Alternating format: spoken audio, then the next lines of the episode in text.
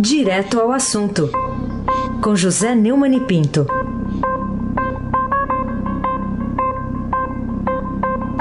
E aí, Neumani, bom dia.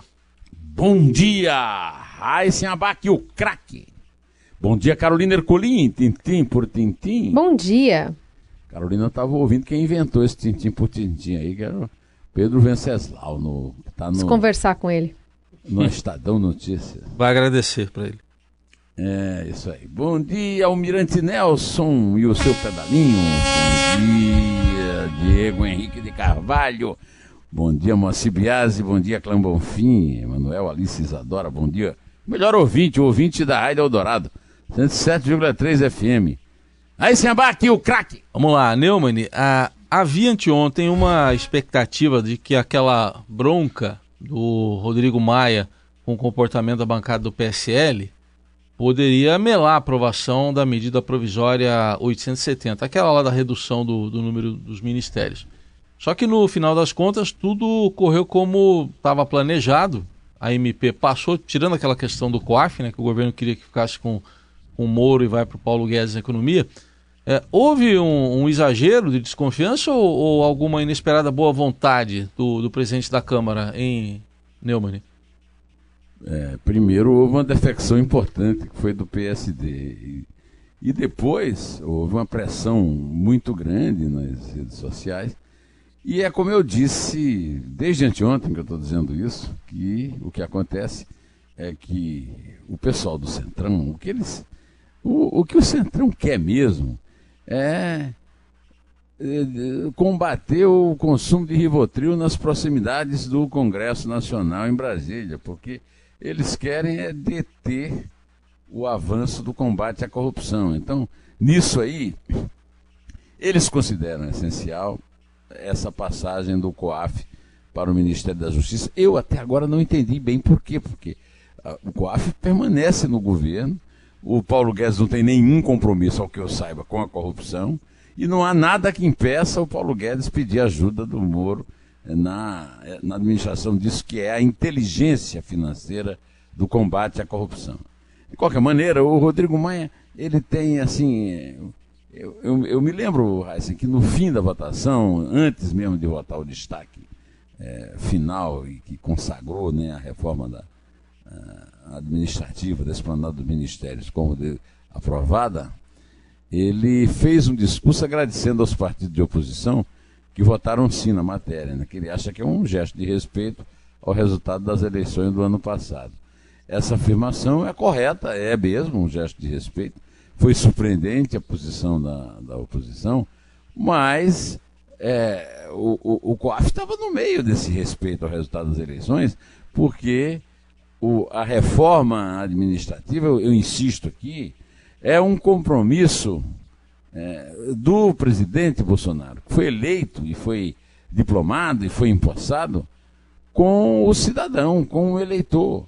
E a Câmara não tem nada que se meter nessa coisa administrativa. A administração, a execução das leis é por conta do executivo, conforme o próprio nome é, do, é, do poder define claramente. Né? Carolina Ercolim, tintim por tintim. Vamos lá, Neumani, vamos falar ainda sobre outro assunto, porque outra surpresa na votação de ontem de manhã foi a derrota da emenda prevista para proibir os auditores da Receita Federal né, de eles colaborarem com o Ministério Público na investigação de crimes, né, do colarinho branco especialmente. O que houve aí nos bastidores para acontecer essa virada de mesa e o fortalecimento da classe? É, tem um, uma espécie de onda de indignação dos é do pessoal do Centrão em relação ao PSD do Kassab. Acontece que o PSD do Kassab é, como o nome está dizendo, do Kassab. O Kassab é, é, ainda está em licença, esperando a conclusão de um inquérito penal, né? O chefe da Casa Civil foi nomeado para isso, mas foi licenciado por causa desse inquérito, do Dória, que apoia, por enquanto, o Bolsonaro. É, então, essa não tem razão de ser isso. Agora, houve o seguinte, viu? Foi apertada a votação da Câmara, retirando o COAF da, do, do Moro. Uma diferença de 18 votos. Então é, era natural é, que houvesse o recuo. Né? Eu acho, é, inclusive, que é algo que tem que ser comemorado, porque é, seria importante que o COAF tivesse ficado, mas eu já falei que o COAF fica no governo e que o Moro não foi proibido, nem pode ser proibido de intervir, que eu, desde que o Paulo Guedes, que é o novo chefe do COAF, é, assim o entenda. Né? Mas eu acho que essa emenda que limitava a atuação dos auditores da Receita Federal nas investigações de crimes tributários era ainda mais grave, mais é, contraditória ao compromisso do presidente com a população de combater a corrupção. Né? Ah, o, o, com a saída do PSD na votação, o, o avaliou que não tinha votos suficientes para incluir o tópico na medida provisória. Mas eu quero lembrar, mais uma vez, que essa emenda não foi do Centrão. Essa emenda foi do senador Fernando Bezerra Coelho, que era o relator da, da reforma administrativa na, eh, no, na Câmara, né? E, e, no Congresso, né? e que acrescentou essa, essa, esse jabuti podre, né? Que é um jabuti contra o governo. Eu já falei que existe uma quinta coluna no Palácio do Planalto e que e vivo insistindo aqui que Fernando Bezerra Coelho não é, é um líder do, do governo no Senado, é o líder do Senado no governo. E eu insisto com isso e quero lembrar também que essa vitória né, do Bolsonaro e, e, da população, a vitória do Brasil, viu? Porque é, aí não é uma questão de governo, é uma questão de Estado, é uma questão de compromisso com a cidadania. Né? Foi costurada pelo Rodrigo Maia, é, que ajudou a derrubar esse capítulo. Né? E aí os deputados concluíram a votação da MP 870, reduzindo o número de ministérios de 29 para 22, e a medida segue para o Senado. Então agora uma discussão é, no próprio governo, o Bolsonaro já disse que ele é, prega né, a, a, simples repetição do, do que foi aprovado na Câmara, eu acho por um motivo bastante ajuizado. Afinal de contas, a medida provisória, para não perder a validade, precisa ser aprovada até 3 de junho. E se por acaso o Senado mudar alguma coisa, tem que voltar para a Câmara, é uma confusão. E não tem nada que ter confusão agora. Para o governo, o melhor que pode haver é que tudo seja resolvido de uma vez. Aí sem abaque, o craque. Muito bem. O Neumann, ontem o presidente Bolsonaro fez um pronunciamento no qual ele disse que quem for para a rua aí no domingo para a manifestação para pedir fechamento do Congresso, fechamento do Supremo, vai estar tá na manifestação errada. O que, que você acha que motivou o presidente a dizer isso? Essa declaração foi feita num café da manhã com jornalistas no Palácio Planalto. O Estado não participou, mas está reproduzindo reportagem da Band News. Né? É, o presidente, inclusive, fez uma crítica dura. Né? Ele disse que essas bandeiras estão mais para o Maduro se referindo ao presidente venezuelano, o ditador venezuelano Nicolás Maduro, né? É, um verdadeiro eh, carniceiro, assassino, ditador, tirano, boçal, né? O, o Almirante Nelson tem aí uma sonora do Bolsonaro é, e ele vai agora reproduzir para nós. É serrar junto a eles nas boas pautas. Então, logicamente, não é quer dizer que o mande para o parlamento tem que ser aprovado tem que, pode ser alterado, aperfeiçoado, porque eles têm o dom para fazer isso, eles são parlamentares para fazer isso, né? mas não pode deixar atrasar os projetos. Que vote contra até, mas que vote nos projetos.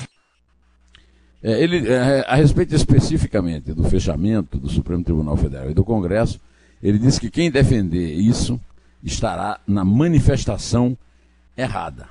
Mas nós ouvimos aí o pessoal dos movimentos, que deram entrevista para o Gustavo Lopes, e que está, está na, na, na, no podcast Estadão Notícias, deixando claro que muita gente no movimento defende esse tipo de. defende até mais a intervenção militar. Carolina Ercolim, tintim por tintim. Pois é. Bom, outra questão que a gente aborda aqui é sobre esse estudo do governo revelando é, que 56%, ou seja, mais da metade de servidores estaduais, tem aposentadorias especiais. Em que esse tipo de informação pode ajudar o ministro da Economia, Paulo Guedes, a confirmar aquela previsão de que a reforma da Previdência será aprovada em 60, 90 dias? Que, que, que ingrediente a mais traz esse dado na discussão? É, Carolina, é, essa informação é uma informação muito importante. Eu tenho dito aqui que a, a reforma da, da Previdência, que, a, que teria meu apoio, o apoio de toda a população, seria uma reforma que acabasse de vez com todos os privilégios. Eu acho até que seria uma reforma simples, que não tinha que ter discussão, que simplesmente é o seguinte: como todo cidadão é igual ao outro perante a lei, fazer um, um sistema de previdência que seja igual para todo mundo, servidor público e privado, é, parlamentar, é, é, burocratas, marajás é, dos estados e, e, da, e da federação né, e da União. Agora, essa informação que você deu na pergunta, ela foi dada pelo secretário adjunto da Previdência, o Narlon Nogueira, que contou essa, né? Que não é surpresa para ninguém. Eu confesso a você que eu até que achei que 56% é um número pequeno. Eu achei que era mais, eu achava que era mais. É, são professores da educação básica, militares, policiais civis e agentes penitenciários é, que são, é, representam um universo que corresponde a 56% do total do quadro do pessoal. Os 44% restantes estão enquadrados nas regras gerais. O, o, o ministro Paulo Guedes está otimista, como você disse, estava pre, está prevendo né, uma aprovação é, da reforma. É, ele diz que a reforma vai passar para a história entre 60 e 90 dias. É, espero que ele esteja certo. Nós precisamos muito dessa reforma, precisamos da economia do, de um trilhão, como eles prometem. Agora, não basta isso. O governo vai ter que ter outras coisas, outros programas. E a prioridade, eu continuo insistindo aqui, a prioridade é o desempregado. 13 milhões e 400 mil desempregados. É demais. Aí sem abaque, o craque. É isso. O Neumann, é, você tem alertado aqui que a justiça militar é corporativista. Já ouvimos você falar isso várias vezes. É, então, seria o caso de dizer que já dava para prever que o Superior Tribunal Militar, é, que agora resolveu mandar soltar nove atiradores do Exército, que executaram o músico Evaldo Rosa, o catador de material reciclável Luciano Macedo, lá no subúrbio de Guadalupe, no Rio. Já dava para prever que isso iria mesmo acontecer? É, eu vi a notícia, isso aqui, a viúva, né, que estava no carro e que assistiu o marido ser fuzilado e depois o catador que tentou socorrê-los, está em estado de choque, com medo né, do que pode acontecer com ela.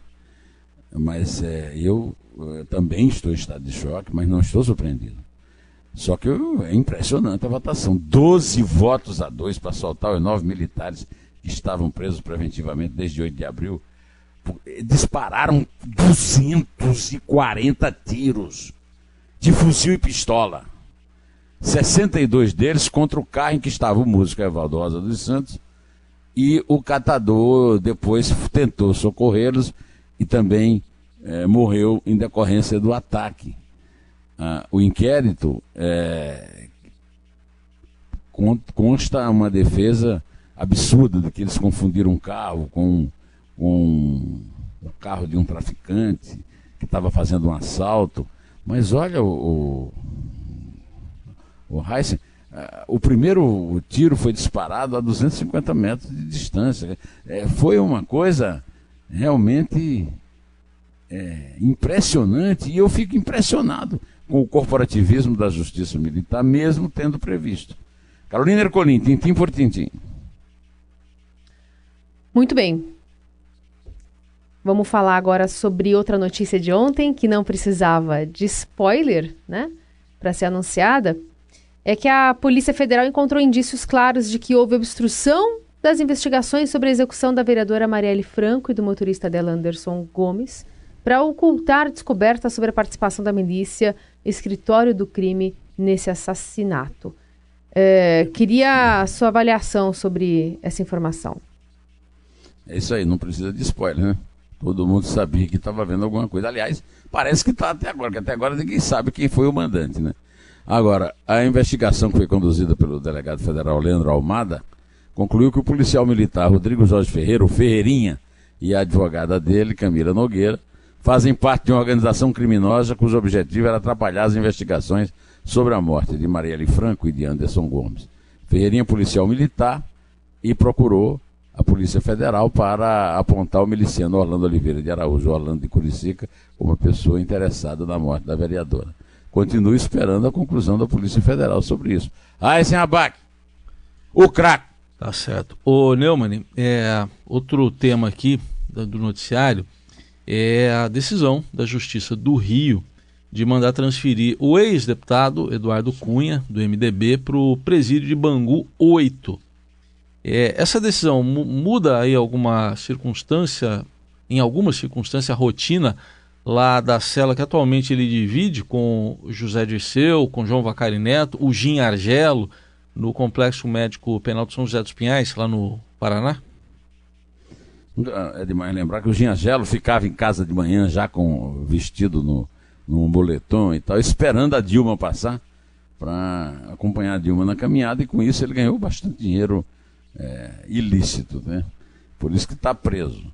Agora o, o, o Lauro Jardim está é, informando, informou no jornal o Globo que a Justiça do Rio aceitou o pedido de, da defesa do Eduardo Cunha, o caranguejo, um caranguejo, no, por causa daquele jeito dele andar, né? Vou te corrigir hum. aqui, vou te corrigir. Hum, é caranguejo. Caranguejo. É, tá escrito com I lá. É, é caranguejo. Tá com I. Mas eu acho que gay o, o Eduardo Cunha não o é.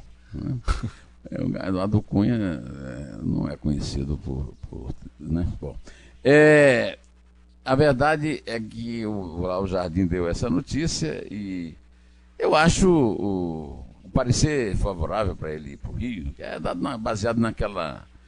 É, naquele dispositivo legal que o preso deve ficar mais perto possível da, da, da, da família, né?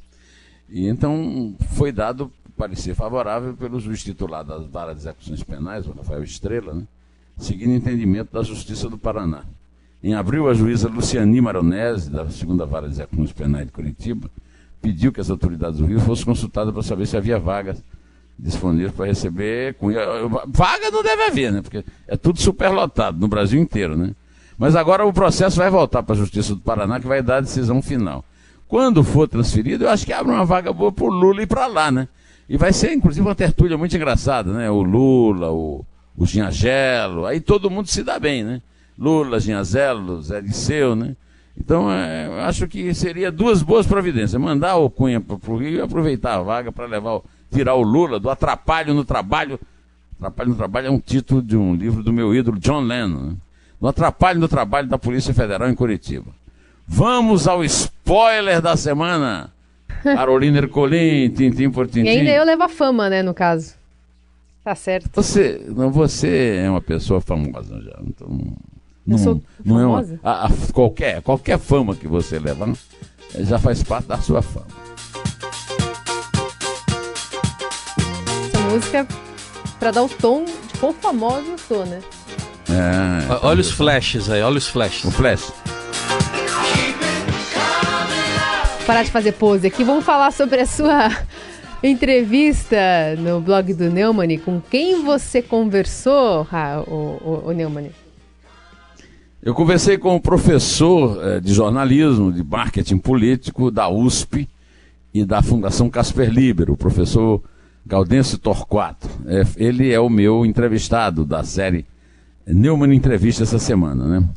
Ele acha que o, o, o Bolsonaro foi a figura certa que emergiu no momento exato de um ciclo político em franco processo de esgotamento.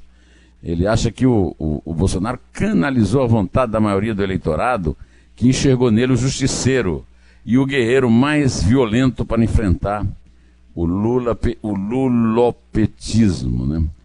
Mas ele também diz que, às vezes, o Bolsonaro passa a ideia de que não aguenta mais ser presidente se estiver pensando, como Jânio, diz o Gaudêncio Torquato na entrevista que me deu, que está no blog do, do Neumann no Estadão, desde ontem, esperando que as multidões o aplaudam nas ruas para glorificar seu reinado, comete um engano. E aí eu tirei o título dessa frase do Gaudêncio. Bolsonaro tem um sério adversário pela frente. O próprio Bolsonaro. É isso aí, Carolina. Vamos contando, porque com a semana passou, segunda-feira tem mais. O Edson Goulart foi embora do Palmeiras, voltou para a China, parece que estava Ricardo Goulart. Mesmo. Ricardo Desculpa, Goulart. Ricardo, Ricardo Goulart. Mas parece ti- que era bichado mesmo. Você Ele gosta de falar do, do nome do time lá? Que ele vai? Qual é o time que ele É vai contra quem? Guangzhou Evergrande. Guan- Guanguzu Evergrande. Evergrande. Ofereceram um Evergrande salário pra ele ele foi. É, mas o Palmeiras é maior, viu? Tá Mas bom. O Palmeiras é maior. Futuro campeão brasileiro de 2019. Vambora. Vambora! É três. É dois. É um. Em pé.